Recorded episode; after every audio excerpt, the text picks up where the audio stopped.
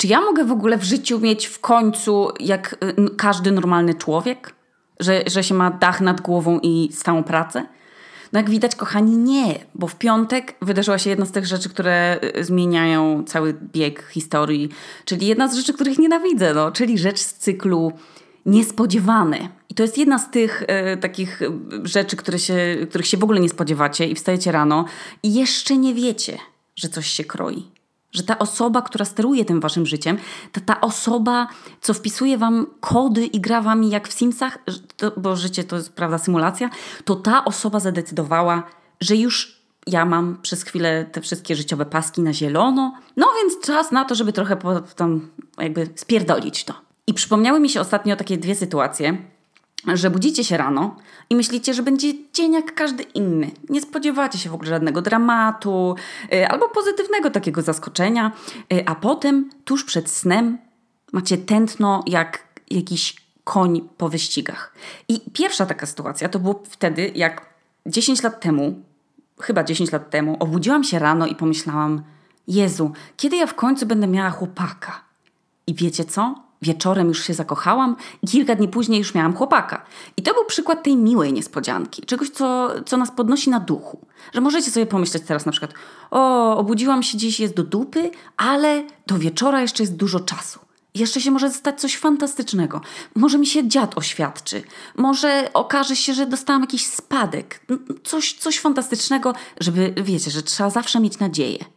A druga taka sytuacja, która mi się przypomniała, no to niestety był ten taki drugi rodzaj zdarzenia i to było no, zdarzenie negatywne.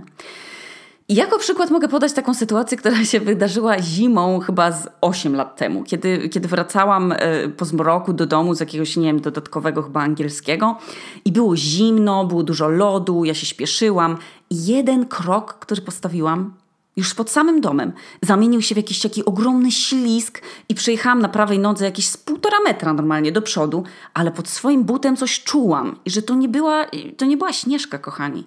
To nie był też worek foliowy, jak ja na początku myślałam, jak zapalałam tą latarkę w telefonie. To był zdechły gołąb. A ja przejechałam na tym zdechłym gołębiu jakieś półtora metra, zostawiając na śniegu taki długi ślad tej gołębiej krwi. I to mi dało taką traumę, że ja do dziś zawsze patrzę pod nogi. W sensie zawsze, kurwa. Nawet jak idę, a już w ogóle jak idę w ciemności, to już tylko z latarką. I prawie coś tak samo traumatycznego, jak to truchło gołębia mi się zdarzyło w piątek.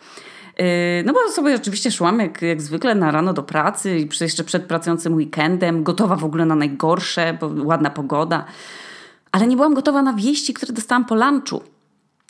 Wyjebali mnie z roboty. Ale nie, że oni mnie zwolnili. Oni zamknęli całą restaurację. Bo jeszcze jakby mnie zwolnili, no to tam, wiecie, bym sobie pomyślała, dobra, jestem beznadziejnym pracownikiem. Ale oni zamknęli całą knajpę. I kilka miesięcy, jakieś, jeszcze kilka miesięcy temu, ja się śmiałam, że, że nigdy mnie nie zwolnią, no bo mój szef by mnie chyba wtedy, no nie wiem, on by musiał zacząć pracować więcej. A on jest taki leniwy, że w ogóle tego w życiu nie zrobi. No i nie zrobił. Był zmuszony po prostu zamknąć restaurację istniejącą od dwa tysiące czwartego roku, bo w jej miejscu będą teraz stawiać hotel. I to jest w ogóle, słuchajcie, jakaś niepojęta rzecz na tej Islandii, że jest kryzys. Korona jest tak nisko, że już w ogóle niżej się nie da. Tfu, tfu, oczywiście. Rośnie bezrobocie, żywność drożeje, linie lotnicze im upadły. Wszyscy, wszyscy już na tej Islandii byli, już jest niemodna w ogóle, a wciąż są wykańczane i stawiane nowe hotele. I w miejscu, i wciąż się ludzie tu przeprowadzają. I w miejscu mojej restauracji taki właśnie hotel będą budować. No więc no, do pracy w piątek szłam z myślą, że mam pracę, a kilka godzin później już się dowiedziałam, że, no, że jednak jej nie mam. I, I co zrobiłam? No typowo, bo no, trochę popłakałam, troszkę się pozamartwiałam, no, zwizualizowałam sobie wszystkie te najgorsze czarne scenariusze, wyobraziłam sobie siebie pod mostem, yy, znowu siebie chodzącą z tymi kurwa C V i uprzejmie gadającą z tymi wszystkimi ludźmi, którzy wiadomo, że mi będą też uprzejmie udawać, że przekażą moje C V temu szefowi, a później ja po prostu jakoś wytrzymam te kolejne dni, yy, chodząc i tułając się i w końcu ktoś mnie przyjmie do tej pracy.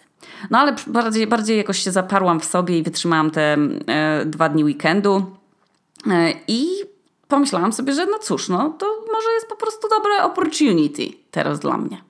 Po prostu zabrałam się za myślenie, co dalej. No i co dalej, kochani? Weszłam do urzędu dla bezrobotnych dzisiaj.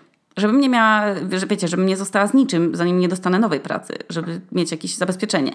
I tam było tak strasznie, Jezus, pani mnie upokorzyła w ogóle, pytając, czy ja znam angielski, czy chcę kwit po polsku. I słuchajcie, ja się tam czułam jak taki emigrak, taki karaluch, co się chce, wiecie, umościć na zasiłku, że ta pani nie potraktowała mnie tak, że ja po prostu chcę sobie zapłacone ze swoich podatków. Za, za okres, w którym szukam sobie pracy, chcę, chcę te pieniądze odzyskać, tylko ona od razu założyła, że ja będę na tym bezrobociu latami oglądać Netflixa i sobie chodzić do jakiegoś spa. I tak burczała do mnie i powiedziała, ile, ile tam i jakie papiery mam dostarczyć. Ale już w tym momencie byłam na nią obrażona, więc już wypełniłam tylko ten wstępny kwit i wyszłam stamtąd ze szczękościskiem od razu, z telefonem przy uchu, że szefie mój, ty musisz mi teraz natychmiast, dawaj, dawaj mi numer do tego swojego kolegi, co szuka ludzi do nowej knajpy. Chcę tam do, iść natychmiast, jutro już do pracy. I dwie godziny później, słuchajcie, byłam już na rozmowie u tego pana. I gdyby we wszystkich urzędach pracy pracowała ta, ta baba, to nikt nie chciał być na bezrobociu. Ta kobieta tak odstrasza, że bez kitu powinno awansować i, i jej płacić w ogóle z tego mojego przydziału benefitu. Więc nie poszłam, kochani, na te kilka dni bezrobocia. Idę jutro na ten dzień próbny w tym nowym miejscu. Wygląda fancy pensy, mają nawet jakieś tam głęboko smażone Oreo i taką karuzelę z babeczkami, czujcie? Jakieś tam szalone drinki. No nie obiecuję, że dostanę tę pracę. Ale już teraz wiem, że mi wejdą nogi w dupę już po pierwszym dniu i że ja lubiłam tak naprawdę pracować sobie spokojnie przy tych naczosach i zawijać burrito. No. Ale cóż, zanim ktoś mi w końcu zaproponuje bycie jurorem w talent show albo reklamowanie jakiegoś masażera do skóry głowy albo Natural Mojo, to muszę nadal zasuwać w gastro. No, nie ma zmiłuj. No ale dobrze, darujmy sobie ten pracowy wstęp z elementem bezrobocia. Chciałam tylko zrobić live update, no, bo to akurat mam na świeżo. A dziś zrobimy sobie odcinek z serii Wy pytacie, a ja odpowiadam. I, I zrobię też kiedyś odcinek, w którym to ja was pytam, a wy odpowiadacie. Ale dzisiaj typowa konwencja. No. I pytania dostałam na Instagramie, bo o nie poprosiłam. Jedno dodam od siebie, bo to jest ciekawe pytanie i to jest mój podcast. Więc mogę to zrobić. Jeżeli będziecie na przykład mieli też swój podcast, to też tak możecie. W każdym razie zaczynajmy. Pytanie pierwsze. Jakbyś była zimnym piwkiem, to jakim? Ja, słuchajcie, nie jestem dobra w piwka. To jest, ja jestem w ogóle słaba w alkohole. I to się wiąże z kiloma, z kilkoma sprawami, i bo na pewno na to wpływ ma fakt, że ja się nigdy w życiu nie mogłam tak porządnie najebać, bo, bo mam ogromną te, taką samokontrolę. I jak już tylko zaczynam czuć, że się robi za fajnie, i to, to cała moc przerobowa mojego mózgu idzie w to, żeby się nie dać porwać temu szaleństwu i, i być tutaj, wiecie, obecną i świadomą. I przez co no, nie ma przecież w moim życiu miejsca na dobrą zabawę, tak? Bo wszędzie czai się jakieś niebezpieczeństwo, jeśli nie niebezpieczeństwo dopalaczy, yy, narkomaństwa, tabletek gwałtu, no to na przykład niebezpieczeństwa złapania zapalenia zatok, no, więc, więc alkohol to jest u mnie zero zabawy. A po drugie, to ja nie przypadam za piwkiem, no bo ono jest gorzkie. Ludzie, no przecież od pradziejów, jak coś było gorzkie, no to znaczy, że było zepsute, no więc nie wolno. Ja tylko, są tylko dwa zimne piwka, które lubię. Jedno to jest islandzki, ten Viking White, White Ale, to ono jest takie łagodne i z nutą kolendry, no jest wybitne, jest bardzo pyszne, bo nie jest takie gazowane, że gaz idzie przez nos, tylko takie, no, takie idealne, żeby sobie je wypić w ciepły dzień w ogródku. I lubię takie też piwa, nie piwa, takie cydry, te takie piwa z lemoniadą, z których tam wszyscy się śmieją. To ja lubię. W każdym razie, gdyby, kiedybym miała być zimnym piwkiem, to byłabym takim, wiecie, piwkiem racjonalnym, z taką rozsądną temperaturą, bardzo często leżakującym w tych beczkach wielkich, bo to by było też piwko, które można tylko pić po ciemku, tuż przed snem.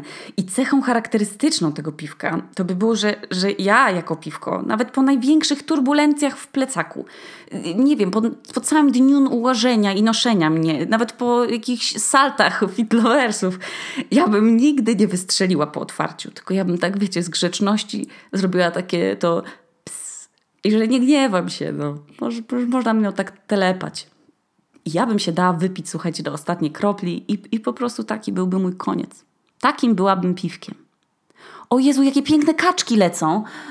O nie, nie o nie. Pierwszy raz w życiu żałuję, że nie, że nie mam tego, że, że tego podcastu nie ma na YouTube, w sensie nie ma kamery, bo bym wam pokazała, jakie piękne kaczki leciały kluczem.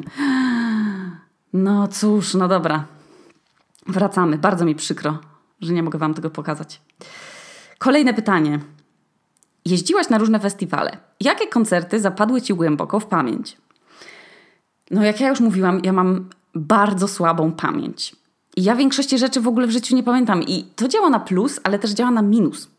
I byłam na kilku festiwalach i pamiętam wyraźnie tylko kilka koncertów, bo niestety jest tak, że z czasem na festiwalach jest taka intensywność tego wszystkiego, jest tak strasznie dużo tych e, koncertów, że już tak naprawdę po kilku latach nie pamiętacie wielu z nich. Ja już czasem się zastanawiam, czy ja byłam na koncercie tego artysty, czy w końcu nie byłam. Jakby to wszystko się bardzo zaciera. Ale jest kilka koncertów, które bardzo dobrze pamiętam i, i definitywnie pamiętam na przykład koncert e, Crystal Castles na Openerze, bo tam była jeszcze, on jeszcze był z Alice Glass i tam był taki młyn pod tą sceną, słuchajcie, taki młyn. Ona biła ludzi mikrofonem. Ja oczywiście się tam nie pchałam blisko, bo się bałam o swoje życie.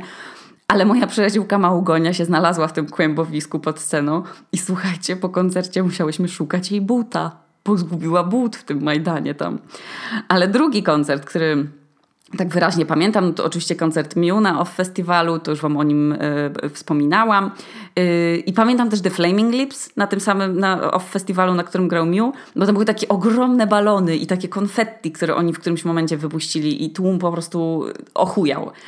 I pamiętam też taki D J set, co się, to się chyba nazywało Too Many D Js? Too Many D Js chyba. I oni mikso, to było na Openerze. Oni miks, miksowali różne stare piosenki i to chyba były jakieś najlepsze tańce w życiu, na jakich ja byłam w ogóle. I najgorsze jest to, że tego się nie da posłuchać nigdzie na żadnym Spotify. No, no nigdzie. Ja nie wiem, czy to w ogóle było prawdziwe, czy to był sen.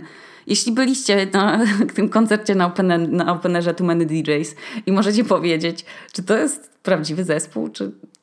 Gdzie ich można słuchać, to bardzo proszę, żebyście napisali w komentarzu na YouTubie chyba, albo na, na fanpage'u. Ale tylko jeśli znacie odpowiedź na to, gdzie można tego y, odsłuchać. I pamiętam jeszcze koncert takiego zespołu shoegaze'owego A Place to Bury Strangers i pamiętam go tylko dlatego, że słuchajcie, ja na nim kurwa ogłuchłam.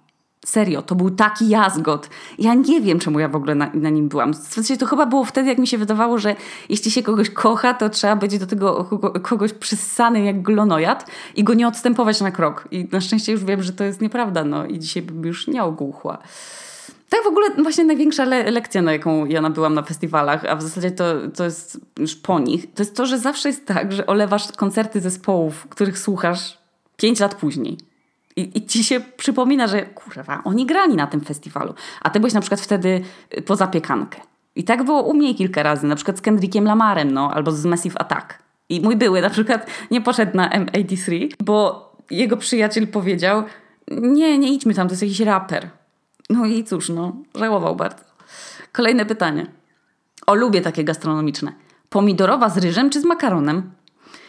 No, słuchajcie, brakuje mi tutaj trzeciej opcji. Czyli ma, y, ta y, pomidorowa z lanymi kluseczkami. Bo u mnie się w domu jadło z makaronem. I ja to bardzo lubiłam. I rosołek też był zawsze z makaronem.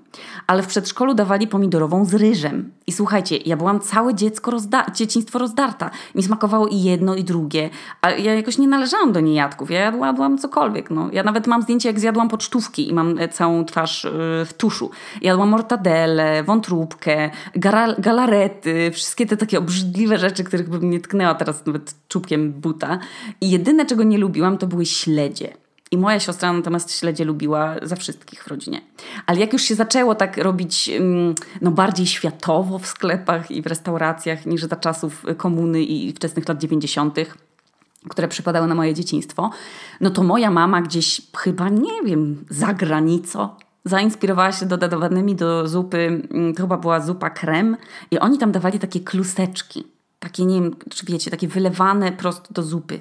Kluski lane. I nie wiem, one były takie gumiaste, ale były smaczne. To już później mama tylko robiła z kluseczkami. Mamy zresztą w ogóle w domu takie, takie sztandarowe dania i zawsze jak już jest taka sama sałatka warzywna, to ona jest zawsze taka sama, no, z chlebem. Albo na przykład jak na Wielkanoc się robi jajka faszerowane, no to zawsze są te same jajka faszerowane. I absolutnie na każde. I moja mama robi jeden i ten sam sernik od stu dwunastu lat. I to jest sernik rosa. I jak mi Aneta powiedziała, że on się nazywa sernik Rosa, to ja myślałam, że to jest jakiś szef kuchni Ros, jak Gordon Ramsay albo Robert Makłowicz, że to jest jakiś Ros jakiś tam. A to jest po prostu, to, się, to jest nazwa dlatego, że na tej piance puszystej z białek tego sernika pojawiają się takie złote kropelki. Dlatego to jest sernik Rosa, bo ma rosę. I tak jak moja mama od pierwszego razu, jak jej się ten sernik udał, to robi tylko ten sernik, no to robi też no, tylko pomidorową z kluseczkami, no. A ja czasami tęsknię, słuchajcie, za taką z ryżem. Zjadłabym taką zupę teraz. Następne pytanie. O, kolejne pytanie. Jak się czujesz? I to jest, słuchajcie, niesłychanie fajne pytanie, bo bardzo mi miło, że mi w ogóle ktoś takie pytanie zadał i bardzo mądrze sobie tak zadać raz dziennie przed snem na przykład takie właśnie pytanie. Jak się właściwie czuję? No w dzisiejszych czasach czasem nie mamy czasu się czuć, więc ja się na przykład zastanowiłam dziś i czuję się trochę zaniepokojona, bo jednak czekają mnie zmiany i ja nie lubię zmieniać pracy i mnie to zajebiście stresuje, bo na przykład jutro muszę iść na dwanaście godzin w miejsce, gdzie będę z absolutnie innymi, obcymi mi ludźmi. dwanaście godzin. No nie da się uniknąć, słuchajcie, gadki z kimś przez dwanaście godzin, czyli ja będę musiała z nimi rozmawiać. Tam będą też ludzie, którzy już się wcześniej znają, czyli będę znowu w tej sytuacji, kiedy jest się w gimnazjum albo w liceum i się, wiecie, i się idzie gdzieś na domówkę albo, albo się dochodzi do klasy w środku roku, bo się człowiek przenosi i się nikogo nie zna, a ci wszyscy ludzie już się znają, bo ta knajpa już jest otwarta dziesięć dni, więc oni na bank już tam mają jakieś, wiecie, konszachty ze sobą, już ktoś tam się lubi. Poza tym oni wszyscy mówią po islandzku, więc to też nie jest takie proste się tak, wiecie, wbić w dyskusję nagle. Więc no, tak czuję się zaniepokojona tym. To, to jest naprawdę, to jest sporo emocji. No ale no co, no nic złego się przecież nie może mi tam stać. No najwyżej mnie po dniu próbnym, nie wiem, powiedzą, że nie chcą mnie, albo, że, albo ja powiem, że to jest nie dla mnie, no. Ale zawsze mnie stresuje takie zawieszenie na przykład, że nie mogę sobie zaplanować teraz urlopu. A chciałam lecieć jakoś niedługo do Polski, bo oczywiście oszalałam na punkcie siostrzeńca. No i on teraz cały czas się uczy nowych sztuczek i, i, no i teraz już nie mam takiej swobody. No. no więc czuję taki stres. Ale czuję też wdzięczność, bo ta sytuacja mi kolejny raz udowodniła, że mam super bliskich, którzy od razu w ogóle zareagowali wsparciem i ofertą pomocy. I czuję też taką łagodność trochę za plecami, bo wróciłam do jogi i już mnie nie bolą tak plecy i, i robię sobie jogę z Adriene na YouTubie codziennie i ograniczam te social media nadal i, i czytam dużo książek i tak czuję te, taką też tęsknotę za rodziną.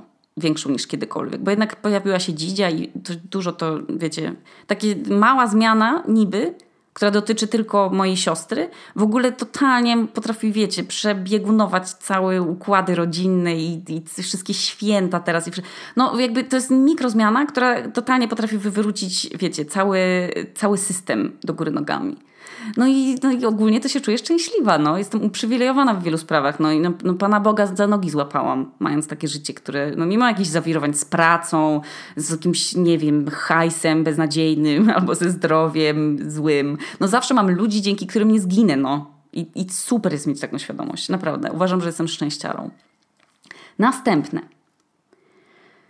Czy chciałabyś coś zmienić w swojej przeszłości, gdybyś miała szansę cofnięcia się w czasie? Tak. Tak, chociaż nie miałoby to sensu, bo to, bo to w ogóle totalnie z, z rozjechało moją teraźniejszość. Ale gdyby dało się coś zmienić, yy, ale resztę mieć taką samą, to ja bym chciała zmienić dwie rzeczy. Pierwszą, od razu po, po dostaniu tego kwitu prawa jazdy bym jeździła samochodem i się przełamywała i bym się nie bała i bym jeździła. Bo teraz nie jeżdżę, no. A druga, to docisnęłabym te studia. Kurwa, no trochę żałuję tego, że jednak nie skończyłam tych studiów, bo mi zabrakło jeden miesiąc, no i napisać tę zasraną pracę licencjacką i ją obronić, no. Ja już byłam nawet w połowie pisania tej pracy. To jest taka głupota, słuchajcie, że, że ja tego nie zrobiłam. I rodzice mi mówili, weź Aśka, przysiądź, zrób to, może da się do tej pracy, do tej Warszawy się przeprowadzić za miesiąc. A ja byłam, słuchajcie, tak już no, kręcona na to, że ja już nienawidzę tych studiów i muszę się przeprowadzić do Warszawy i już zaczynać tę pracę w reklamie.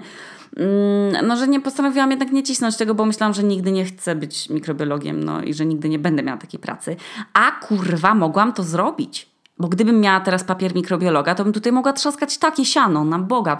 Mogłabym totalnie komfortowo pracować sobie w laboratorium albo w centrum genetycznym i zarabiać fortunę, no. Ale obu tych rzeczy nie zrobiłam, no. Także nie jeżdżę autem i, i nie jestem w kuchni. I jestem w kuchni, no. No trudno. Czy da się skończyć liceum, mówiąc, że to był cudowny okres w życiu? Dziś mam w ogóle taką refleksję już po tym pytaniu o festiwale, i po tym, jak sobie przypomniałam o tym truchle gołębia, że są różne rzeczy, które nam spędzają sen z powiek, ale one się później zacierają i się ich nie pamięta. I nasz mózg jest fenomenalny, bo on się potrafi jak taki transformer przeistaczać w nowe układy i niektóre rzeczy po prostu wymazywać z pamięci, bo bardzo się teraz interesuję, interesuję mózgiem, dlatego wam będę może takie częściej ciekawostki o mózgu mówić. Ale odpowiadając na pytanie, nie przepadałam za liceum. Serio, jak ktoś mi mówił, że liceum było super i że w ogóle ma takie wspomnienia wspaniałe z niego i że jakie to liceum to jest najlepszy czas w życiu, to ja w ogóle nie chciałam tych ludzi słuchać. Bo ja byłam beznadziejna z matematyki i z fizyki. I wiecznie musiałam chodzić na jakieś kurwa korepetycje, na dodatkowy angielski, później na kursy do matury. Było jakieś takie straszne, słuchajcie, ciśnienie w tej szkole i taki jakiś patos, że to takie najlepsze liceum, że się trzeba uczyć łaciny. Pani od biologii nas tyrała i była jakaś w ogóle mnie taka, nie wiem, taka pasywnie ironiczna, że ona tak, wiecie, podświ- ona już wiedziała, że ja nie zrobię kariery biologa i nie ukrywała tego przede mną i była taka taka szorstka. No pan od matematyki biedny miał ze mną piekło, bo nie, nic nie kumałam w ogóle. Musiałam, wiecznie musiał się użerać ze mną i mi dawać jakieś dodatkowe szanse. Później w ogóle z, matematy- z matematyki maturę zdałam najlepiej chyba ze wszystkich matur. Więc może mi się te korepetycje opłaciły. No ale no słuchajcie, no pani od francuskiego w ogóle, nasza madame, która po nas tak jechała, miała jakieś średniowieczne, autorytarne metody nauczania. Przysięgam, to była akurat sprawa dla, dla reportera. Ta pani nie powinna była w ogóle mieć kontaktu z, z dziećmi. I w ogóle liceum to jest jakiś taki czas, gdzie już czujesz, że się wymaga od ciebie jakichś postanowień i ty musisz ten profil. Nie wiem jak jest teraz, bo przecież zlikwidowali gimnazjum, więc... Może teraz jakoś inaczej to działa, ale w liceum już są te profile. Ja byłam na profilu polski biologia, bo mi się wtedy też wydawało, że może będę psychologiem czy coś takiego. Ale później wszyscy szli na psychologię, więc już tak naprawdę no, ja nie chciałam tam, gdzie wszyscy, bo wiadomo, żeby nie było pracy. No więc no, no, taki głupi ten profil był, no. I słuchajcie, i już, już ktoś od was tam wymaga, że wy coś musicie wiedzieć, a, a my po prostu chcemy, żeby nas traktowali powia- poważnie i oni też mówią, że już musimy być tacy poważni, a ty nadal musisz robić kurwa plakaty na fizykę, na dodatkową ocenę. Albo coś recytować, no. I to piekło wy- w ogóle wyrywkowego pytania, czy się, żeby sprawdzić, czy się ktoś nauczył. Albo W F, że ci każą ćwiczyć, a nie ma się kurwa gdzie umyć. Kto to widział? W ogóle jaki to daje wzór dzieciom? Przebierasz się, idziesz czterdzieści pięć minut biegać albo coś robić, a później znów się ubierasz w te stare ubrania i idziesz na następną lekcję. To jest w ogóle nie do pomyślenia dla mnie teraz. Ale jak już teraz patrzę z tej perspektywy tych lat, no, liceum mi się jawi jako najlepszy czas mojego życia, serio. Przede wszystkim ja mam z liceum swoich najlepszych przyjaciół i najlepsze wspomnienia. I serio, nasza czwórka jest niezniszczalna. My jesteśmy niczym diament. Jesteśmy rozstrzeleni na trzy kraje. Kiedyś nawet był czas, że na, że na cztery. A mimo to, dzięki tej grupie na Messengerze i spotkaniach przy każdej okazji, nawet na godzinę gdzieś między samolotami, zawsze jesteśmy zaupdate'owani, co u nas słychać. I każde święta, urodziny, my się znamy jak łyse konie. I ja mam z tymi ludźmi wspaniałe wspomnienia. No, na przykład jak byliśmy...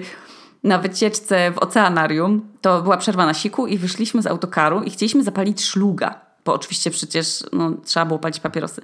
Więc poszliśmy za stację benzynową i sobie palimy, palimy, aż tu nagle się okazuje, że ta stacja była przeszklona.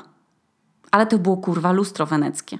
I nasza wychowawczyni stała się spokojnie z kawką w środku i widziała nas przez tę szybę, a my widzieliśmy tylko lustro.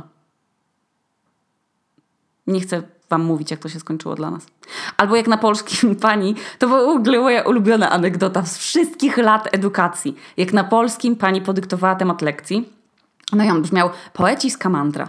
A Stefa, moja przyjaciółka, zapytała na głos w ogóle nieświadomie, skąd? Z Kamandra? I to było super śmieszne i ja mam nadzieję, że wszyscy teraz z was skumali, że skamandryci. Nie, że oni nie byli z Kamandra, tylko oni się nazywali skamandrytami. Ja mam nadzieję, że wszyscy to wiemy. Ale liceum wspominam super. Kochałam w ogóle, kocham to, że mogłam tam chodzić na pieszo i kochałam, że były tam te nieszczelne okna i było zimno w salach. Kochałam lekcje historii ze świętej pamięci panem Kozieło, który mówił, że on nie zna szczegółów jakiejś tam wojny, bo go tam przecież nie było. Liceum to jest taka bita śmietana na pu- pucharku lodów edukacji, czy mogę tak powiedzieć? Natomiast dorosłość, jeśli ciągnąć muszę tę metaforę, bo już zaczęłam, to chyba dorosłość jest takim upalnym, suchym dniem, który po prostu to wszystko topi. I zostaje z tego taki lodowy basen. Ach, sentymentalnie. Kocham to. ale ciśniemy, kochani, dalej. Kolejne pytanie. Czy myślisz czasem o powrocie do Polski i jak długo chcesz zostać na Islandii? No są takie dni, kiedy już się obrażam na Islandię i nie chcę wracać, ale zaraz później mój płat czołowy się odgrzewa i już sobie nie wyobrażam wyprowadzki. No i nie wiem w sumie, co mogłabym w Polsce robić i gdzie mieszkać. No chciałabym, żeby moje przyszłe dziecko też dorastało tu, tu, tutaj i, i w pakiecie dostało zamiast możliwości na przykład odziedziczenia domu, którego nie posiadam, czy tam, nie wiem, srebrnego smoczka z cyrkoniami, to żeby to dziecko dostało trzy języki na start, no i wtedy sobie no, przepięknie poradzi w życiu. I uważam za was też za ludzi inteligentnych i się trochę ogrzewam w tej waszej inteligencji i czytam sporo o, o tym kryzysie klimatycznym i słuchajcie, ja bym na naszym miejscu nie planowała jakichś emerytur, nie rezerwowałabym sali na pięćdziesiąte urodziny. I mieszkanie w kraju, które ma własną energię i dostęp do wody pitnej i też takie szklarnie, w których można hodować owoce i warzywa, no to wydaje mi się to być bardzo rozsądnym rozwiązaniem i zamierzam przy tym rozwiązaniu na razie jeszcze pozostać. I wyobrażam sobie siebie też jako starą babę na Islandii, co też, to też jest możliwe. Ale nie wiem, no. Jeszcze w piątek myślałam, że mam pracę, a później się okazało, że ją straciłam, także no nie mam pojęcia, gdzie ja będę mieszkała za nawet dziesięć lat. Kto wie? Kolejne pytanie. Jaki jest twój ulubiony sen? Słuchajcie. O nie, poczekajcie. Coś mi tu... Dobra.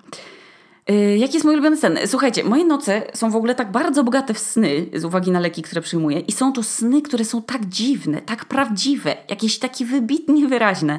Ja mam ich cały wachlarz. I moim ulubionym snem ostatnio jest sen z moim siostrzeńcem Olkiem. I śni mi się on ostatnio bez przerwy i daje taką substytucję troszeczkę jego w moim prawdziwym życiu. Ale totalnie moim ulubionym snem forever jest sen, w którym jestem z moją koleżanką z podstawówki, z Adą. Jesteśmy w samochodzie i siedzimy na jakichś egzotycznych wakacjach i ja się w tym śnie czuję tak ekstra wypoczęta. No ja wiem, że ja będę na tych wakacjach jeszcze długo w ogóle, nic mnie nie martwi, mamy jakieś w ogóle drinki, wszystko jest załatwione. Siedzimy w samochodzie w basenie, który jest jednocześnie... Ten basen jest jednocześnie w oceanie. I ja nagle widzę taką ogromną falę tsunami, która idzie na nas i się robi coraz większa i większa. I ja wołam do Ady, Jezus, Ada, musimy się ewakuować. A ona z takim spokojem mówi, nie, Asia, uspokój się, ta fala to jest ta ich popisowa fala. To jest przecież w ogóle w opisie tego hotelu. Ja w głowie myślę, kurwa, ona wariatka, no jaka popisowa fala? Przecież my zaraz zginiemy. I ja już, wiecie, odpinam pasy, żeby się wydostać. A ona mówi, Asia, ta fala nie zatopi naszego samochodu. I faktycznie. Ona po tej przedniej szybie tak tylko się rozlewa ta fala w myjni, jak w myjni. I to auto nam tak się, wiecie, wspina pod niej i, i wraca do normy. No, niesamowity sen. Niesamowity sen. I pojawiło się też kilka pytań, na które nie odpowiem. I no, są to pytania na przykład między innymi o, o historię mojego związku z Amadeuszem, jakieś dotyczące mojej rodziny, e, prośby kontaktu do Teda, e, prośby o mój osobisty adres, albo pytania, co ktoś ma zrobić ze swoim związkiem, albo co zrobić, jeśli jest się typem toksyną. Ja nie, mo- nie mogę odpowiadać na niektóre takie rzeczy, bo nie, no, bo nie mam w tym wykształcenia. Nigdy nie podejmę się doradzania nikomukolwiek, komukolwiek w ich sercowych jakichś, albo w ogóle w życiowych yy, sytuacjach. Nie chcę być niczym doradcą i też no, to są jakieś tam osobiste rzeczy, więc no, pomijam te pytania. A więc teraz pytanie, które zadaję sobie sama od siebie. Asia, dokąd chciałabyś pojechać, gdybyś mogła i pieniądze nie byłyby problemem? A dokąd nie chciałabyś pojechać? Kochani, jest kilka miejsc, które chciałabym zobaczyć, ale nie jest mi po drodze, albo nigdy mnie nie będzie stać. I jednym z tych miejsc jest taka, czy nie wiem jak to nazwać, no ale chyba jest to po prostu największa jaskinia na świecie. I ona jest w Wietnamie. I się nazywa jakaś Hang Song Dong, nie wiem, wpiszę wam to w opisie. I ostatnio nawet przeczytałam, bo mi Amadeusz w ogóle o niej powiedział. I ja mówiłam, co ty pierdolisz? Nie ma w ogóle żadnej, żadnej jaskini, w której płynie podwodna rzeka i są, jest dżungla w ogóle w tej jaskini. Normalnie tam śmigają małpy w niej i są te, są drzewa palmowe w środku. I ja myślę, kurwa, jaka jaskini? Nie, w ogóle to nie istnieje.